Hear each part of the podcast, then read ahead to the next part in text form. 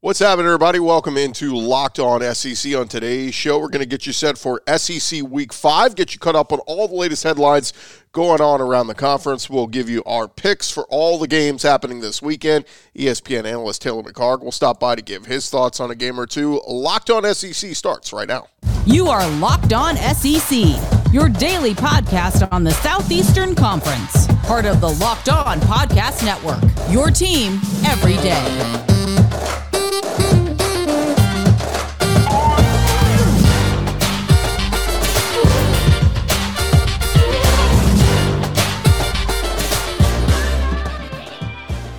And what's happening, everybody? Welcome into Locked On SEC. It's great to have you guys along. Today's episode brought to you by Underdog. Sign up on UnderdogFantasy.com with the promo code Locked On and get your first deposit doubled up to 100 bucks. I'm Chris Gordy. Thanks for making Locked On SEC your first listen every day. Remember, Locked On SEC is free and available on all platforms, including YouTube and at LockedOnSEC.com. All right, let's jump into it. Let's go around the conference. Boots out to the right. Intercepted. Makes the handoff. What a catch. Around the conference. And we start with one of the teams that are not playing this weekend, the Tennessee Vols, undefeated, getting their bye week in this week. But uh, some news out of Vols camp: Cedric Tillman, their star wide receiver, reportedly had a procedure this week in hopes of getting back on the field soon. Uh, Tillman, of course, 17 catches, 246 yards, and a touchdown. Sprained his ankle against Akron, missed Tennessee's game against Florida. Chris Low over at ESPN reported Thursday that Tillman currently recovering from tightrope surgery. He reported the surgery took place last week. Tillman's status was successfully kept from the media all last week. Some people were like, is he going to play? Is he not? Uh, he was not reported officially out until last Saturday morning in that game against Florida. But a lot of uh, college football fans, SEC fans, aware of the tightrope procedure that Tua had uh, when he was at Alabama. Uh, ESPN describes it. They use a high strength suture instead of metal screws, and the procedure can accelerate an athlete's recovery when coming back from a foot injury. The Vols, like we said, off this week, but a big game looms next week as Tennessee will travel to LSU, and then they will host Alabama on October 15th. So, will Cedric Tillman be back for that game against LSU? We will see, but Hendon Hooker doing just fine without Tillman against Florida he had 350 yards, two touchdowns in that big win over the Gators. Meanwhile, over at Kentucky, Mark Stoops doing his media rounds this week, and he was on with SiriusXM on Friday talking about Kentucky football's undefeated start to the year, being ranked number seven in the country. And he joined Danny Kanell and Dusty Dvoracek talking about kind of blocking out the noise. He said, Look, we're proud of the fact we're in the top 10, and I really like to finish in the top 10. It's not so much where you are right now, it's where you're going to finish. Stoops said he expects his team to be able to go to Oxford and find a way to win, but he knows the obstacles. He said it's a challenge, it's hard, it's difficult, but we embrace that. We know that. He said, What game am I uh, supposed to give up on? What game am I supposed to throw in the white towel? We always want to win. We go to compete to win every game, knowing full well that it is a challenge. So, Mark Stoops and the Wildcats going to Oxford. Somebody will take their first L of the season this weekend in that game. Meanwhile, over at Georgia, Kirby Smart and his Bulldogs heading on the road, taking their undefeated record over to Como to take on the Mizzou Tigers.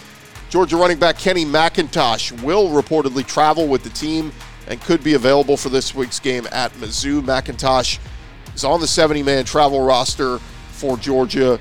It was unclear if he was going to be able to play this week, but the week four win over Kent State, he left the game in the fourth quarter. Kirby revealed he left with a thigh contusion that had previously bothered him uh, prior to the game and flared up in that second half. He rushed nine times for 44 yards before he left the game. Also had six catches for 35 receiving yards. So Georgia's got a pretty good backfield of backs. So if they can't put McIntosh out there, then feel pretty confident in the other group of guys. But uh, we'll see.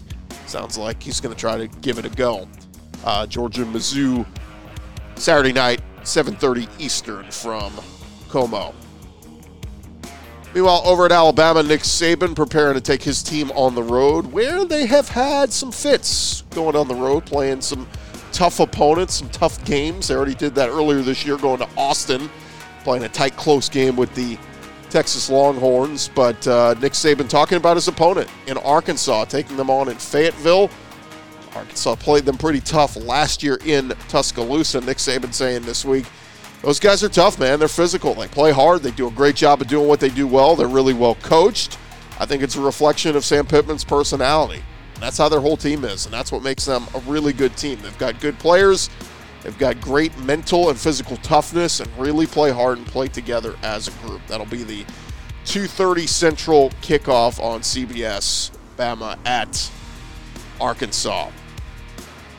And lastly, a full disclosure: we are taping this episode while South Carolina is playing South Carolina State. That game moved up to Thursday evening because of the hurricane, so we won't have a final for you here on the podcast. But going to assume the Gamecocks are going to win this one. Uh, early on, Spencer Rattler throwing an interception on the first drive of the game, so not a good start for the Gamecocks. But they've kind of been that second half team in a lot of their games this year, turning the offense on in the second half. So we'll see uh, if the Gamecocks end up doing that. But we'll assume for the sake of this podcast, they've improved to three and two. If they haven't, they got way bigger issues than just a loss to South Carolina State. So anyway, that is uh, going to do it for around the conference. Coming up next, we're going to catch up with our buddy Taylor McHargue real quick as he is uh, traveling, going to cover some college football games. We'll get his thoughts on uh, a game or two. Thank you guys for making Locked On SEC your first listen every day. Uh, I want to remind you real quick about our friends over at Underdog Fantasy. It is the easiest place to spice up the college football season. Very easy to get started and go check out their app. Uh, just download it. It is uh, very easy to find. Just search Underdog. Underdog Fantasy, that's it right there. And you can make all your picks. They got some really cool picks uh, in college football. Like if you like uh, North Carolina quarterback Drake Maye to go higher than, say, 250 passing yards against their opponent this week. You just pick the over or under. It's very easy, it's very simple to use. Just go to Underdog, make your own picks like we do every week. They've got NFL, they've got any sport you want you can get into but we uh, of course like to do the college football here easy to play available in over 30 states you just pick between two and five players across any team and decide if they'll finish higher or lower one of the easiest fantasy to play games out there, and you can win cold hard cash in a single game. Sign up with our promo code Locked On. That's L O C K E D O N, and Underdog will double your first deposit up to 100 bucks. Deposit 100 bucks. Get 100 bucks free. Go to underdogfantasy.com. Find the Underdog Fantasy app in the App Store or Google Play. Uh, it's Underdog Fantasy, promo code Locked On. Get in on the college football pick'em action today.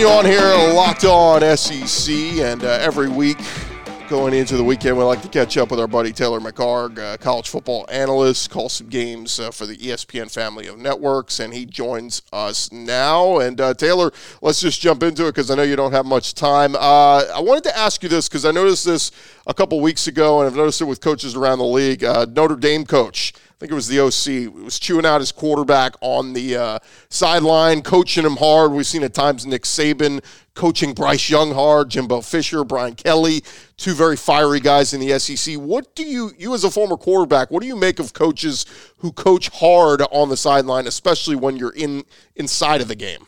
I think it totally depends on the player. And I know that's a cliche answer, but it's true. There are some guys that you can jump in real time and they'll respond to it. And there are other guys that you got to walk them through it. I had a good understanding with our offensive coordinator, John Reagan. He, he was all over me during the week. I mean, during the week, I would get those chewings like, uh, like you saw at Notre Dame, and that was a regular occurrence. Game day, to me, is usually reserved more for let's try and coach through it because the hay's in the barn. You got to go make the plays.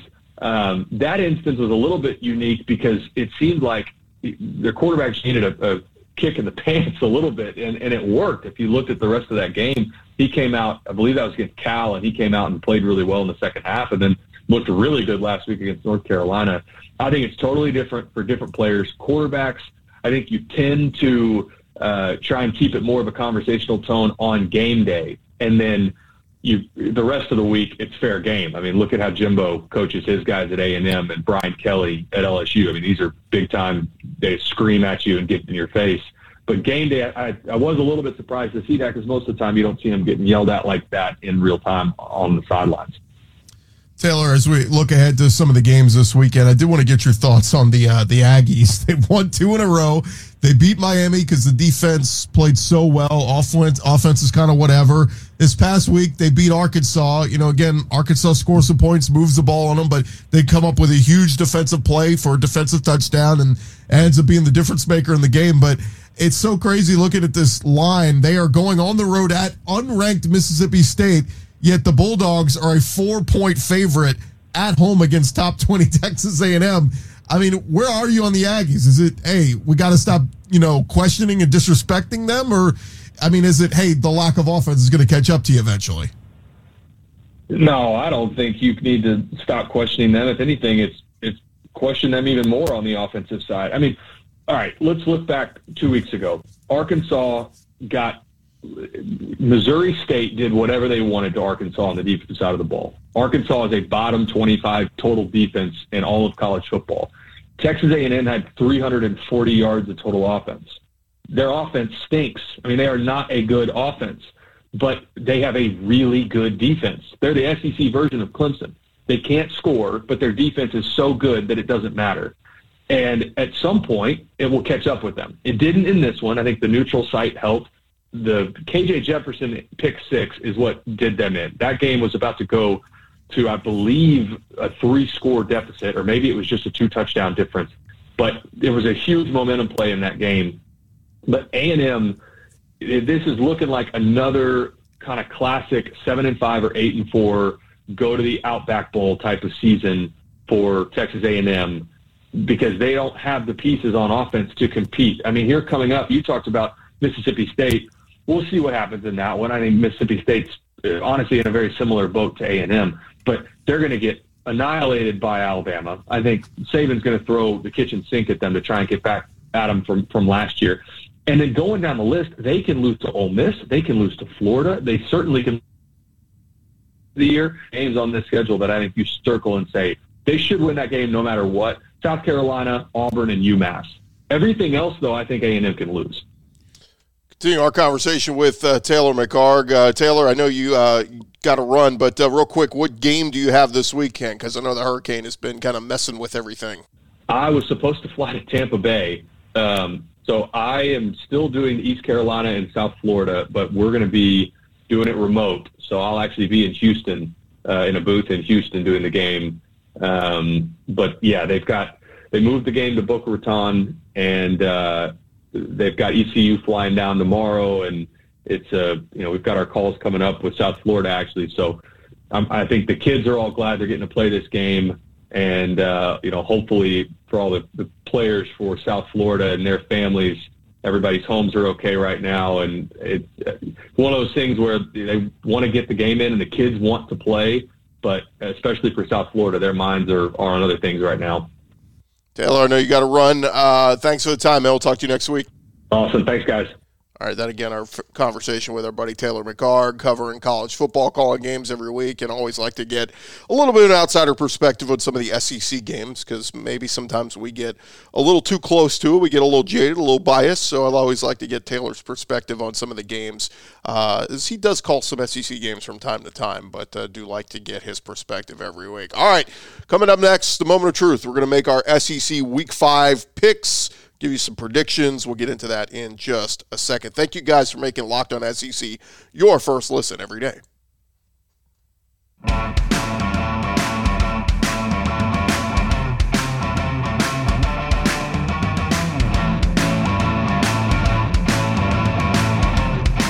Going along here, Locked On SEC, and we got to jump into it because we got uh, we got a good slate of games this week. It's not you know with two teams with bye weeks, it's not a fully loaded slate, but we do have finally we're getting into some you know several SEC on SEC games happening this weekend. So let's jump into it with our SEC Week Five picks, and we'll start with the early game. It is Kentucky at Ole Miss. This one very intriguing because Kentucky They're getting back Chris Rodriguez, but the question has been how healthy is he? It's no question Kentucky has been unbalanced through the first week. They've struggled to find that run game. Kavosiey Smoke, he's not Chris Rodriguez. And so with Rodriguez returning this week, is it too much to ask of him to return to his old form and be very good on the field? Also on offense, Will Levis has been very good as well. They're on the football, passing offense ranks 26th in the country, just at about 300 yards passing per game. He's been connecting with his wide receivers. Dane Key has come on as a freshman. Tayvion Robinson has been outstanding. But in their first game on the road, Tayvion Robinson was not very good. Well, Levis had to gut out some plays. Wasn't as good throwing the football down in the swamp in Florida. And now it'll be another hostile environment at Ole Miss. The early start time, 11 a.m. Central on ESPN, maybe won't be as rocking, but that's why Lane Kiffin called out the fans this week and said, hey, you guys doing? Leaving at halftime and coming out looking like a high school stadium. So he's hoping to fire up his base. Now, Ole Miss, they are very, very good running the football. Fourth in the country at rush yards per game at 280 yards. Quinshon Judkins has really come on as a great uh, back in the SEC, and he's been getting the job done. My question here, and I've posed this all week what happens if Ole Miss has to win a game with their quarterback? Is Jackson Dart able to connect with Jonathan Mingo and those other receivers and make plays when he has to with his arm and not make mistakes? I think this game comes down to which quarterback does not make a mistake. We've seen Will Levis with four interceptions already on this season. We've seen Jackson Dart be careless with the football at times. I think the quarterback that doesn't make the turnover uh, wins this wins this ball game. But again, for Kentucky to win it, I've got to see their uh, run game get going, and I got to see Kentucky's run defense slow down the Ole Miss run attack. This line has been at about seven all week, according to our friends over at Bet Online, and the more I, I was hoping it would go up to seven and a half because I would jump on Kentucky plus the seven and a half. I think I may take Kentucky plus the seven just to keep it close. But I've heard a few people out there kind of say maybe like a 24 21 type game or 24 20. The Ole Miss offense just a bit too much. I'm going to stick with that prediction. Ole Miss gets the win at home, but only because they're at home. Kentucky loses a tough one on the road, but they cover the seven. Next game, it is Alabama at Arkansas, and this line has been 17 and a half point underdog. Arkansas is at home. Arkansas is getting 17 and a half. Look, no doubt Alabama is very good. They've got some great players. Heisman Trophy winner Bryce Young, Will Anderson starting to come on a little bit more uh, these last couple of weeks. But that's a lot of points, man. Before the season, I made a prediction and I predicted Alabama was going to lose a road game, and I said this was a prime spot to do it. I think Fayetteville is going to be rocking. 2:30 Central uh, audience on CBS. I just really wish Arkansas would not have had the disappointing loss to A&M last week. If they were undefeated right now, I think this line would be a little bit smaller. But is it fair to be down on Arkansas? I mean, look, they fumbled the ball at the one yard line where they were going in to make it 21 to 7 on A&M. They missed a chip shot, or not a chip shot, but a, a, a makeable field goal late in regulation where they could have, again, earned the win over A&M. So is, is it fair to be too hard on Arkansas? I know the voters dropped them about 10 spots in the polls. Seems a little bit unfair.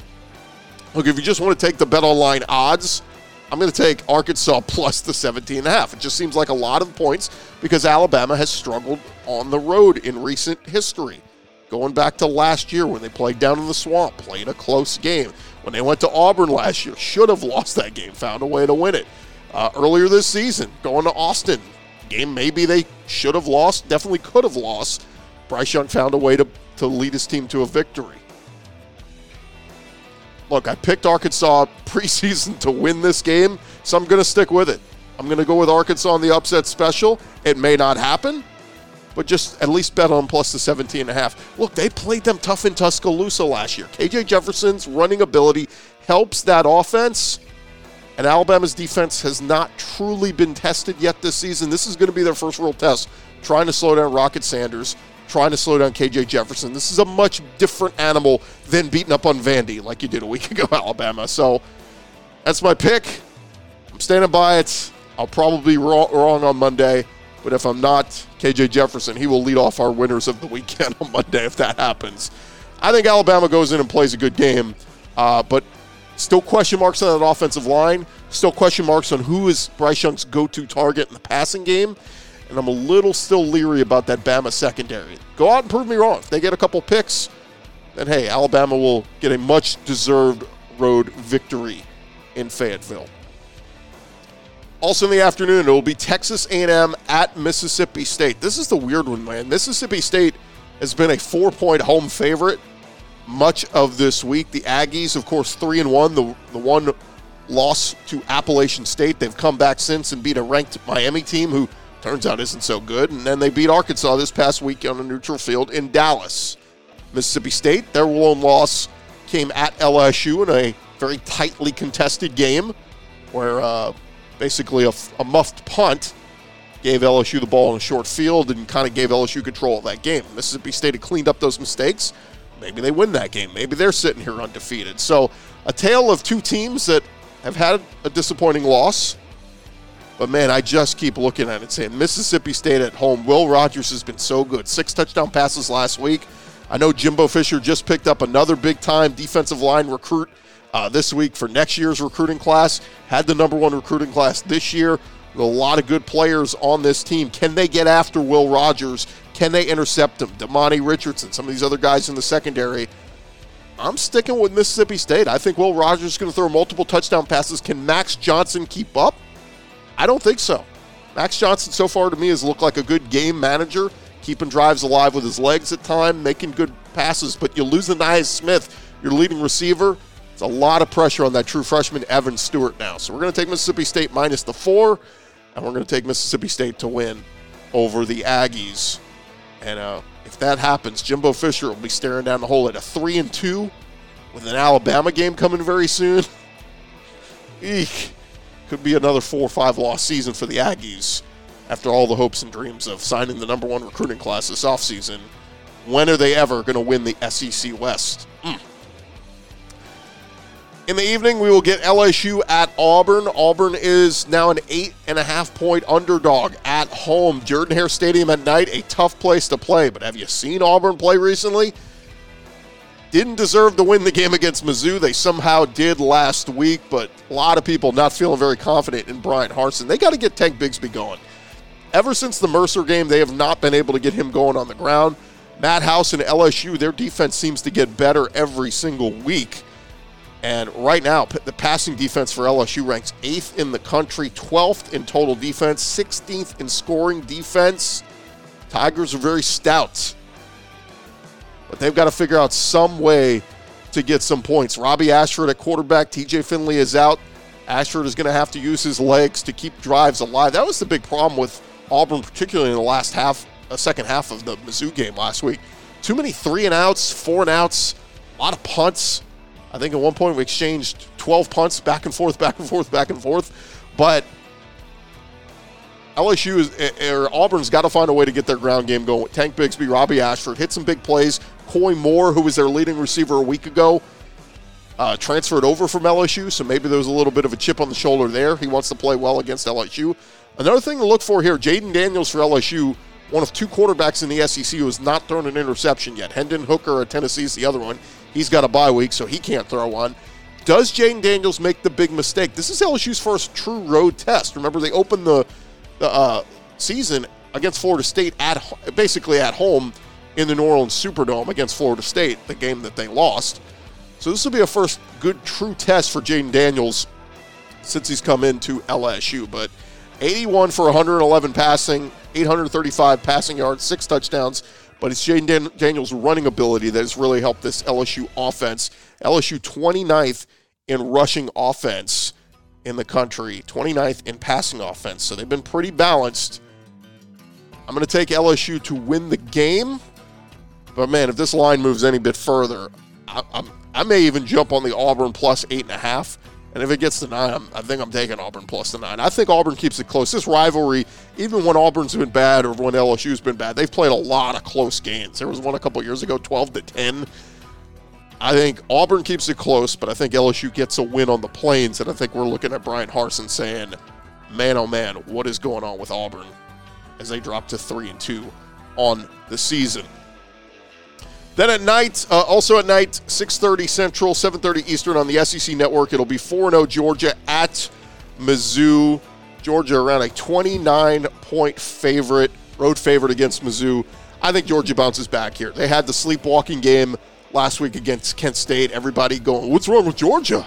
Man, we thought they were the most dominant defense in the country. I think they still are one of the best defenses. I think Stetson Bennett uh, continues to add to his Heisman portfolio. I think he throws for a handful of touchdowns. Watch Stetson Bennett the rushing touchdowns. He's been doing that a lot this season. And I think Georgia covers the 29. I think Eli Drinkwitz, man, they've had some hiccups this week with the tough loss at Auburn. Luther Burden scrubbing his social media only to come back and go, no, no, no, I'm still here at Mizzou. But I think uh, I think Georgia covers this number. I think they win big, and Mizzou and Eli Drinkwitz dro- drop to two and three, and that hot seat starts to get much, much hotter for Drinkwitz. Mentioned Tennessee and Vandy. They have their byes this week. And then the, the Sunday game. We'll get an 11 a.m. Central, 12 Eastern game on ESPN Plus streaming. It'll be 2 and 2 Florida hosting Eastern Washington. No line on that game, but uh, expect Anthony Richardson to continue what he built off of last week in the loss to uh, Tennessee. Started to look more like that passing quarterback. We saw his running ability return. I want to see a good day from Anthony Richardson at offense and see Florida improve to three and two as they move their game uh, because of the hurricane. But a little bit of a Sunday morning special. It'll be fun uh, to watch the Gators streaming uh, before the NFL games get started. And there you have it. Those are our picks and predictions for the weekend of SEC games. That's going to do it for this edition of Locked On SEC. I am Chris Gordy. Thank you guys so much for making us your first listen every day. Now you can go make your second listen. Check check out some of our other great Locked On uh, podcasts uh, covering all the SEC teams from Georgia to Bama to LSU, Ole Miss. Uh, Florida. We got you covered with A&M. We got you covered just about every team that you want. So just search Locked On in your favorite SEC school. Chances are you'll find a podcast talking all about that school. It is Locked On covering your team every day. I'm Chris Gordy. You guys have an awesome weekend. We'll talk to you on Monday with our winners of the weekend. Let's see if we get some of our upset specials to come true. Talk to you then.